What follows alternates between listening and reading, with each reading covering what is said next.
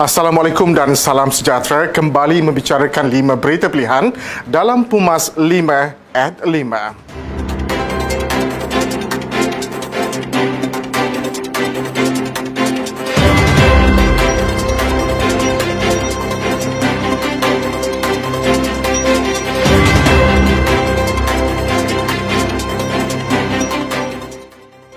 Presiden AMNO Datuk Seri Dr. Ahmad Zaid Hamidi berharap Perhimpunan Agung AMNO 2020 akan menjadi pentas kebersamaan di kalangan ahli parti serta seluruh kepimpinan dalam usaha menjulang perjuangan parti.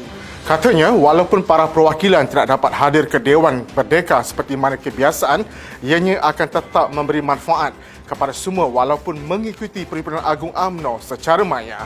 Beliau menjelaskan perjuangan AMNO adalah untuk membela rakyat dan ingatlah kesetiaan serta keikhlasan dalam perjuangan adalah merupakan tunjang kepada kekuatan AMNO. Menurut Ahmad Zahid, perhimpunan kali ini adalah merupakan titik baru untuk menjulang tinggi parti dan tidak akan mematahkan semangat untuk terus berjuang bagi memertabatkan AMNO di dalam serangan dan keperbagian kekangan yang dihadapi.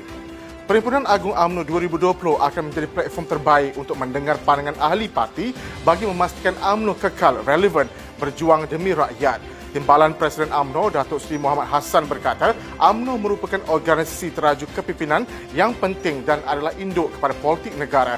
Beliau yang juga pengurusi AMNO Negeri Sembilan berkata, rakyat terutamanya ahli parti mahu mengetahui pendirian AMNO apatah lagi dengan landscape politik negara yang tidak konsisten. Katanya, politik semasa berubah-ubah setiap hari dan menjadi topik utama perbincangan dalam kalangan masyarakat. AMNO mesti berupaya untuk mengupas, mengulas dan meneliti sehalus sebaik mungkin politik tanah air semasa masa dan mengolah serta menyusun strategi-strategi untuk AMNO. Naib Presiden AMNO, Datuk Seri Ismail Sabri Yaakob yang juga Menteri Kanan Pertahanan menganggap pelbagai tanggapan dan kesimpulan liar berbagai pihak merupakan asam garam dalam politik.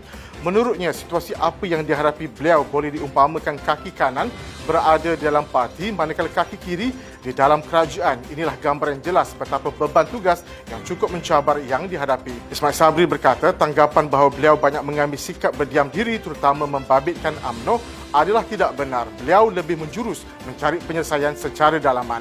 Menurutnya bukan sahaja tersasar, malah sama sekali jauh merintasi apa yang dilaksanakan selama ini dan antara contoh yang mungkin sudah dilupakan adalah ketika Presiden Parti diserang serta dikecam agar meletakkan jawatan. Sesetengah orang bersuara setiap hari, April Raima mengecam dan minta Presiden letak jawatan. Beliau adalah paling awal membuat kenyataan dan menasihat semua pihak bersama-sama mengemukakan pandangan dan berkelahi tepi laman kerana ia dilihat oleh orang ramai. Sementara itu, Naib Ketua Wanita AMNO, Datuk Noriza Abdul Rahim mengharapkan Perhimpunan Agung AMNO 2020 dapat dijadikan platform terbaik untuk mengenal pasti dasar dan pendirian parti. Perhimpunan terbesar bagi orang Melayu ini merupakan simbolik kepada hal tuju AMNO bagi memberikan semangat perjuangan baru kepada ahli parti demi kepentingan rakyat.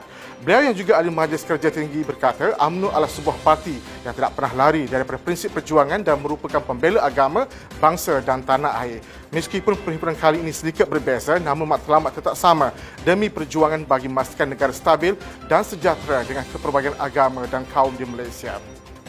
Perhimpunan Agung AMNO 2020 merupakan medan yang cukup kritikal untuk akar umbi berbicara secara telus dan ikhlas khususnya tentang perkara-perkara yang berkaitan dengan kelangsungan dan masa depan parti. Ketua AMNO bahagian Sembrong, Datuk Seri Isyamuddin Hussein berkata, ini adalah wadah untuk merapatkan saf, memperkukuhkan kesatuan serta usaha menentukan hala tuju parti. Beliau juga Menteri Luar Negeri berharap perhimpunan kali ini mestilah berupaya menyalahkan kestabilan AMNO di setiap peringkat yang berlandaskan semangat kebersamaan, kesetiaan yang tidak berbelah bagi kepada parti serta ketaatan kepada pucuk pimpinan parti terutama kepada kestabilan itu penting sekiranya mahu UMNO diyakini sebagai institusi terbaik untuk memimpin negara serta dilihat sebagai parti yang ikhlas dalam mempertahankan agenda kesatuan Melayu Islam dan sebagai penentu jatuh bangun UMNO dalam perayaan umum ke-15. Humas mengambil kesempatan mengucapkan selamat bersidang kepada semua perwakilan Perhimpunan Agung UMNO 2020. Sekian daripada saya, Muhammad Saiful, Muhammad Sahak. Jangan lupa temu janji kita Isnin hingga Jumaat jam 5 petang, 5 berita pilihan hanya di 5 at 5. Assalamualaikum dan salam sejahtera.